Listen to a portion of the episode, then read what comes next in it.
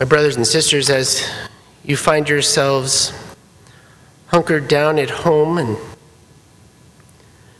maybe find yourself really uncomfortable and, and uh, wondering what is going on with, with this whole time of separation, Deuteronomy has a great lesson for us this morning. I find that it's a lesson that he's teaching the people of Israel the gift to remember. And this gift to remember is critical in moments of difficulty. Let's remember that every Mass, we are remembering the Paschal Mystery.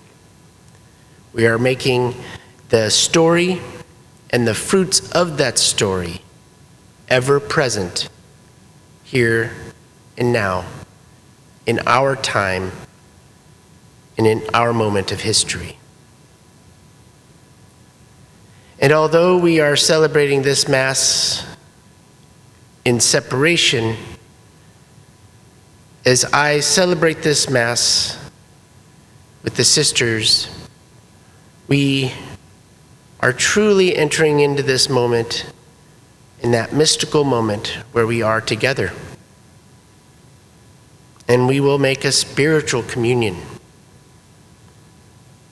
So let us hear the words of Deuteronomy and let us have them on our hearts. However, take care and be earnestly on your guard, not to forget the things which your own eyes have seen, nor let them slip from your memory as long as you live, but teach them to your children and to your children's children How many of your prayers have been answered? How many times have you literally seen the marvelous works of God Himself? Spend a moment today, maybe sharing one of those memories, and then remind yourself that although He may seem far from us in moments of difficulty, He's ever close Emmanuel, God is with us.